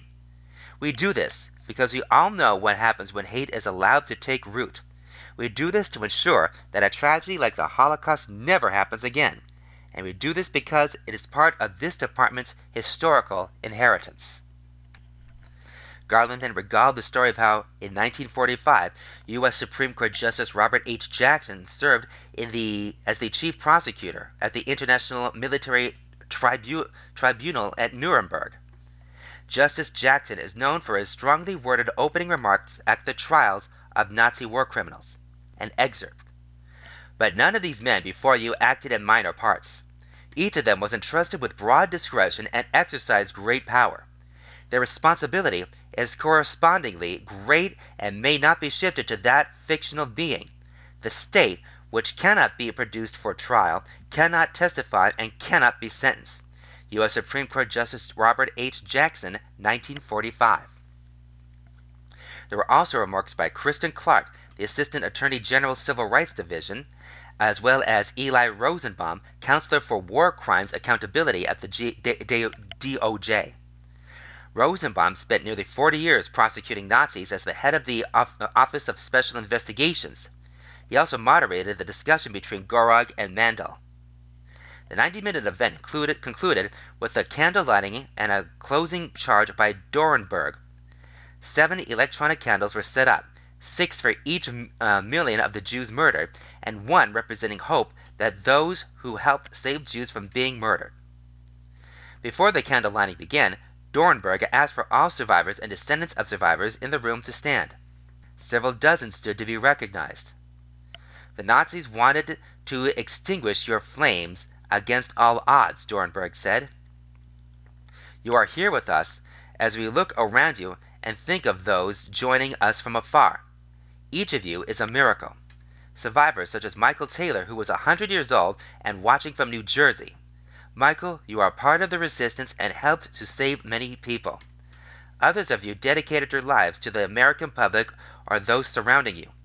You helped us explore outer space. You provided mental health treatment. Because of your survival, your descendants have the duty to make an impact. My home for us as the descendants is that we emulate th- those like the recently departed Judy Heumann. She was the daughter of two parents who escaped the Nazis, and her parents refused to allow their child to be mistreated because she had a disability. She was often called the mother of the disability rights movement, and she served in several federal positions throughout her illustrious career. Her impact continues throughout the government and around the world. To our survivors, may you your descendants, and all those you have impacted continue to be a positive change. That was Holocaust Remembrance event held at U.S. Department of Justice by Brian Fishback, April 19, 2023. All right, this next one. Hebrew school enrollment across U.S. down by nearly half since 2006, report says even as the estimated number of Jewish children in the United States rose by 17% between 2000 and 2020, enrollment in Hebrew schools fell by at least 45% between 2006 and 2020, according to the report by the Jewish Education Project by Asaf Elia Shalev, JTA, April 19, 2023. Living in Brooklyn, surrounded by synagogues and Jewish schools, Rachel Weinstein White and her husband hoped to find a place where their children could receive a Jewish education for a few hours each week. But they knew they didn't want to enroll at a traditional Hebrew school associated with a local synagogue. For one thing, White wasn't interested at the time in participating in prayer services, the main offering of most congregations. Plus, her husband is black and not Jewish, and they were not sure how well he or their children would be welcomed. So about eight years ago, she started her own program together with a few families, steering, setting up a cooperative and hiring teacher, a teacher in an early version of the learning pods that would become a pandemic fad. It was just this incredible magical year, White said. So many people started hearing about our little class and asked to join that, that it became that it became necessary to create a second class. It just kind of grew organically from there. Today, the school, Fig Tree, enrolls about 350 children across three locations, and plans are underway to expand further.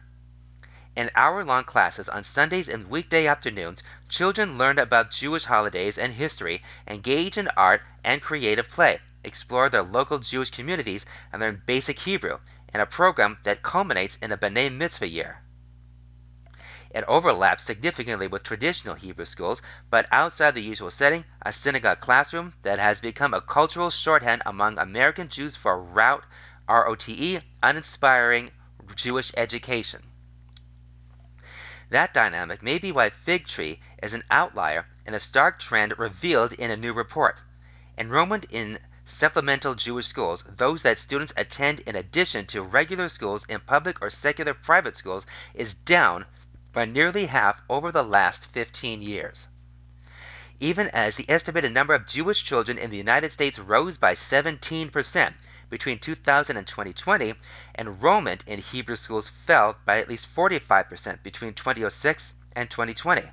According to the report by the Jewish Education Project, a nonprofit that promotes educational innovation and supports Jewish educators in a wide array of settings.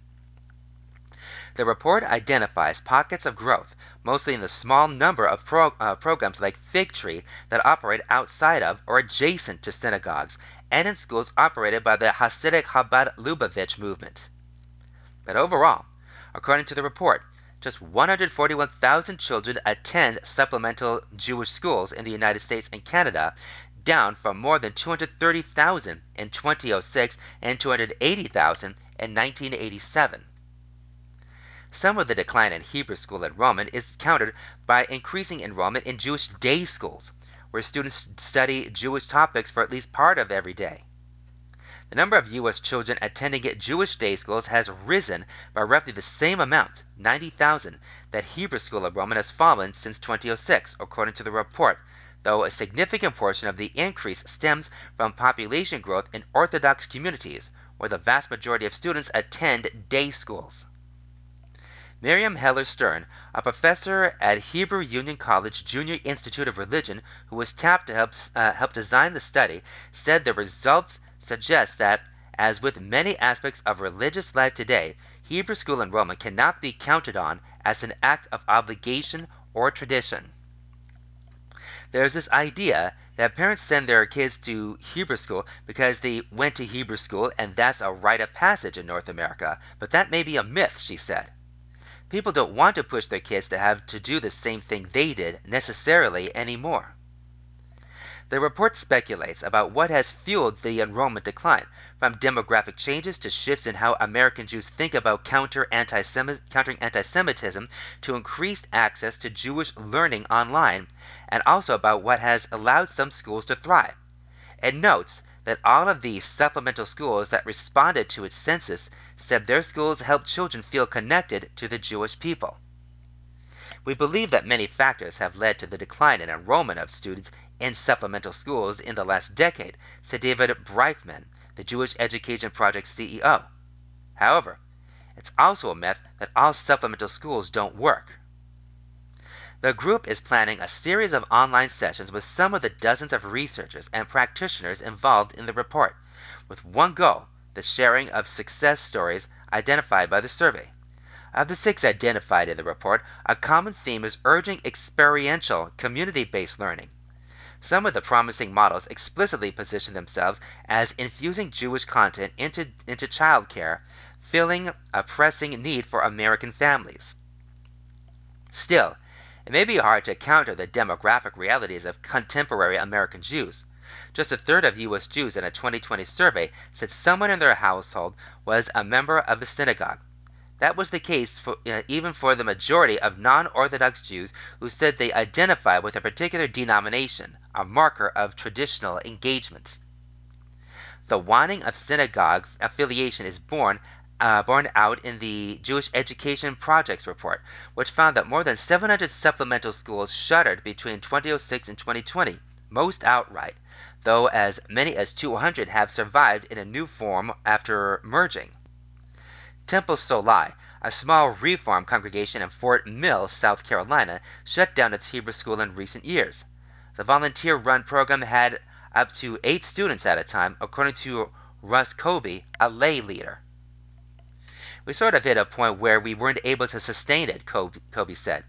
We only had a couple of people teaching and students from a wide range of ages, and they wouldn't uh, show up every week. Also, our wheelhouse seems to be retirement age and above. We don't have a lot of young families. Hebrew school mergers offer one possible approach to countering the enrollment decline. Two synagogues, one Reform and one Conservative, located half a mile apart in Oak Park, Michigan, established a joint school about seven years ago and called it Yahad, which means together in Hebrew. One day a week, we meet at the conservative congregation, and one day a week we meet at the reform congregation. So we are keeping our kids involved in both, said Gail Greenberg, Yahad's director. My goal is to make it at the highest common denominator. For example, all of our food is kosher, so anyone who wants to eat, eat here can. The arrangement appears to be working. Last year, about 90 students were enrolled, and this year enrollment is at 128, including 26 new kindergartners, with even larger numbers expected in the future. Another set of programs has grown dramatically in recent years. Those affiliated with the Chabad movement, which tend to operate even when small and when small and cost less than synagogue programs. Since 2006, the study says Chabad's market share in terms of enrollment has grown from 4% to 10%, and in terms of the number of schools from 13 to 21%. Those figures might represent an undercount. According to Zalman Loewenthal, director of CKids, the Chabad network of children's programs. While the study says there are some 300 Chabad programs in the United States, Loewenthal said he is aware of at least 500 and perhaps as many as 600, a number driven up in the last decade amid a push by Chabad to launch more Hebrew schools. His count is based on the number of custom, customers purchasing the curriculum offered by his organization, which is also new in the last decade and, in his view, has contributed to improved quality among Chabad Hebrew schools. In general, non traditional approaches to Jewish education may be attractive at a time when American families have packed schedules and competing needs, according to Stern. People want to be able to have bite sized pieces just like you sign up for a six week art class. They might want a six week uh, six weeks Jewish class, he said. In this atmosphere, some communities are finding ways to be more modular and more flexible and meet people's needs in different ways. Stern also said, referring to six programs highlighted in the study as success stories, that the future calls for programs to offer an immersive experience, meaning that children become part of a community. They are getting something beyond just knowledge, Stern said. They are also getting connection and belonging, which provides the foundation for something bigger in their lives. Stern said she thought the report pointed to gaps in the way American Jewish communities allocate their resources. Supplementary education really was abandoned as a communal priority, she said. Individual communities had to find ways to fund it on their own, and I think that is part of why we're seeing a decline.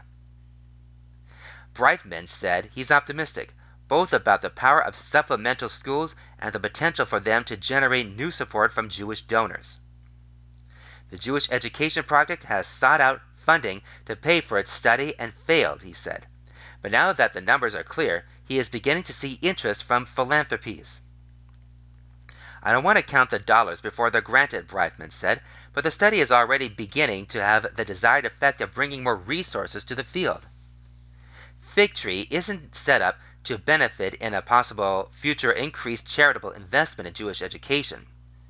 That's because the school is set up as a business, an expression of confidence in its growth, and to insulate itself from the vagaries of philanthropy. It's a very unusual model for the Jewish education, and I would argue a self sustaining one, White said. We don't have to rely on fundraising, and we're not beholden to some of the other requirements that a nonprofit would necessitate, which allows us to be nimble. That is, Hebrew School enrollment across U.S. down by nearly half since 2006, report says, by Asaf Elliot Shalev, Jewish Telegraphic Agency, April 19, 2023. All right, this next one is called Appeals Court Throws Out Challenge to Texas Anti BDS Law. Texas's anti boycott law is both constitutional and unfortunately increasingly necessary as the radical left becomes increasingly hostile and antagonistic toward Israel. Attorney General Ken Paxton by Aaron Bandler, April 20th, 2023. The Fifth Circuit Court of Appeals dismissed a lawsuit against Texas's anti-boycott, divestment, and sanctions movement law in an April 11 ruling, concluding that the plaintiff did not have standing. The plaintiff, Hasib Abdullah, filed in the lawsuit in 2020 after Texas's employee retirement system divested from a Norwegian company that boycotted Israel. Abdullah, who used to work for the state government and currently works in Travis County, has contributed to that re- that retirement fund and will receive retirement benefits from it.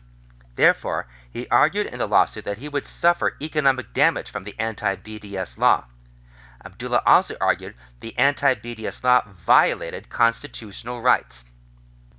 The court did not buy Abdullah's arguments, concluding that Abdullah's claim of future economic loss from the law is too speculative and that he did not show that the law in any way infringed upon his constitutional rights.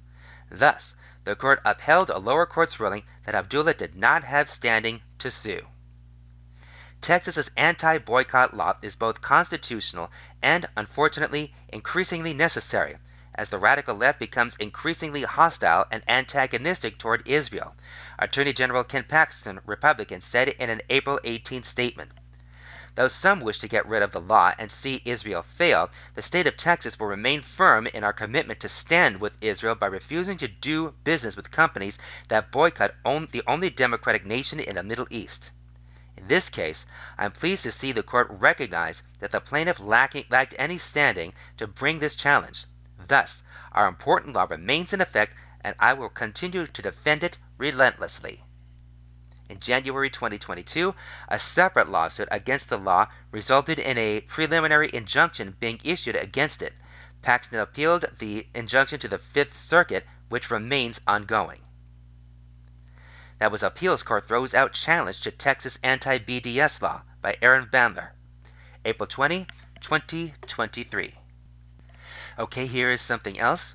House Dem leader Jeffries. I don't share Uncle's controversial views. House Minority Leader Hakeem Jeffries, Democrat of New York, said during an April 20 press conference that he does not share his uncle's controversial views after being asked about a recently unearthed op ed in which he defended his uncle and the Nation of Islam leader, Louis Farrakhan, by Aaron Bandler, April 21, 2023.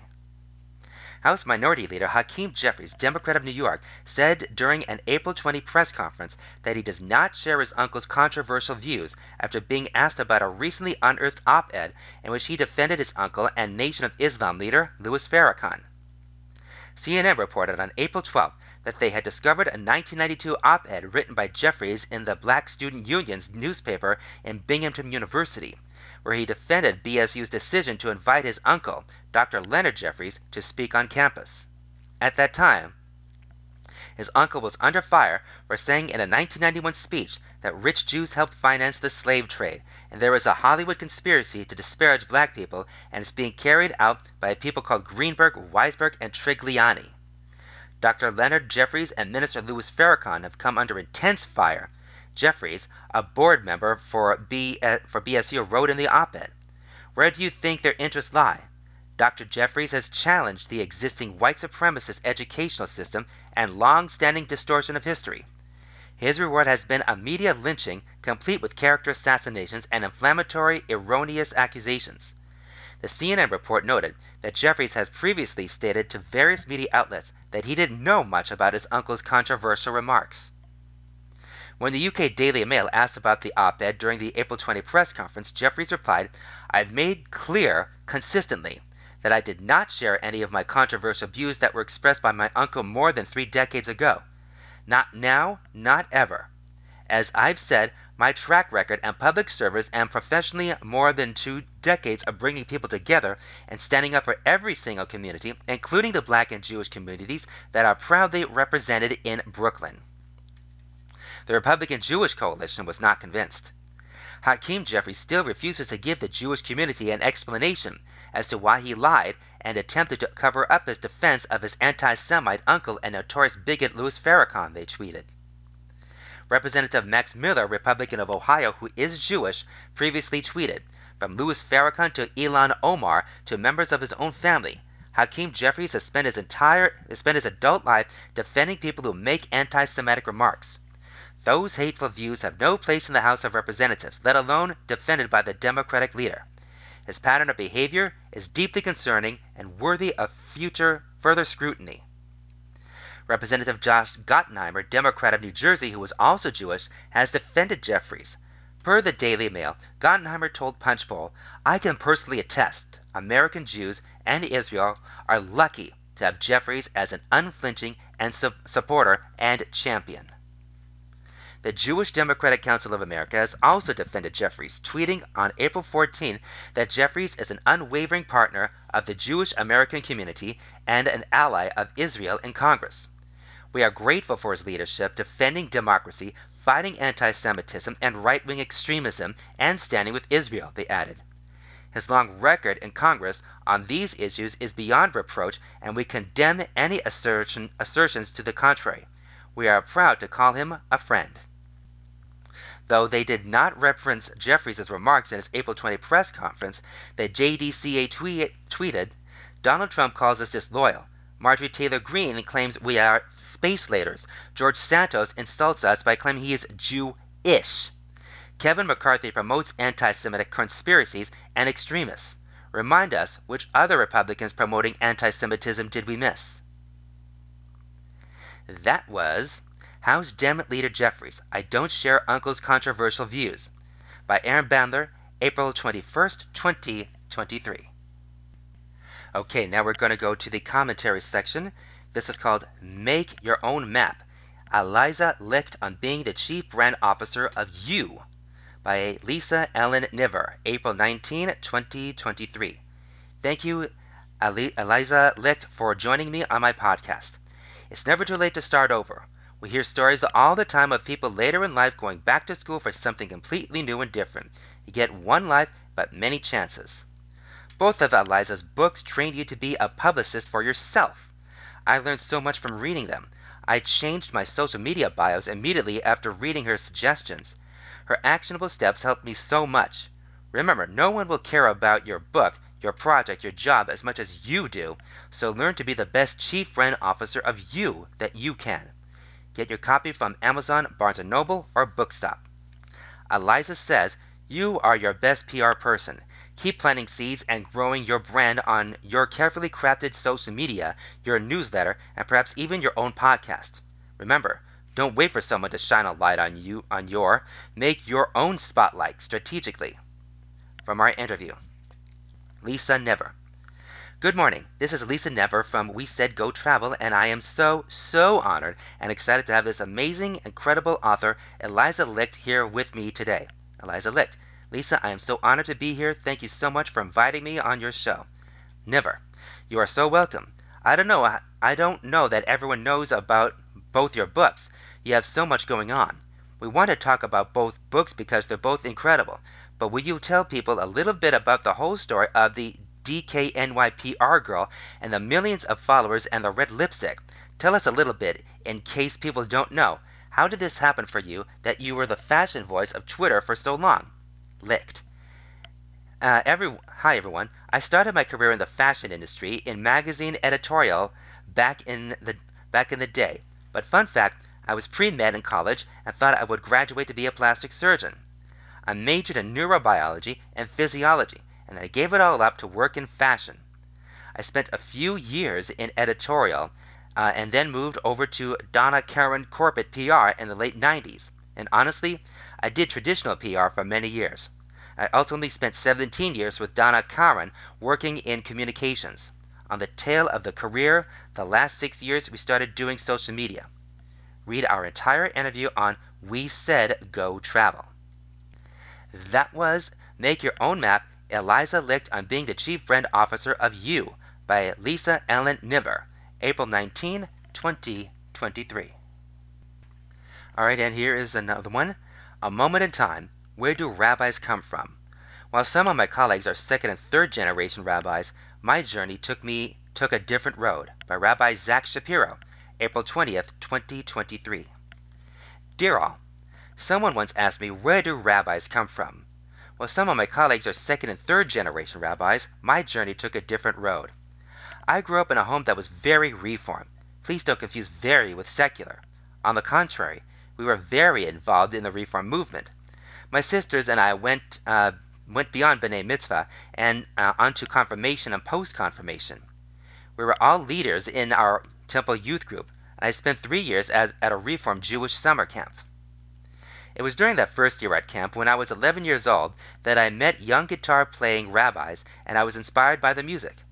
I came home, told my parents I think I want to be a rabbi, and proceeded to teach myself to play guitar. In high school, my love of music, intertwined with a growing aspiration to bring goodness into the world through the treasures of Judaism, deepened my desire to choose the rabbinate as my profession.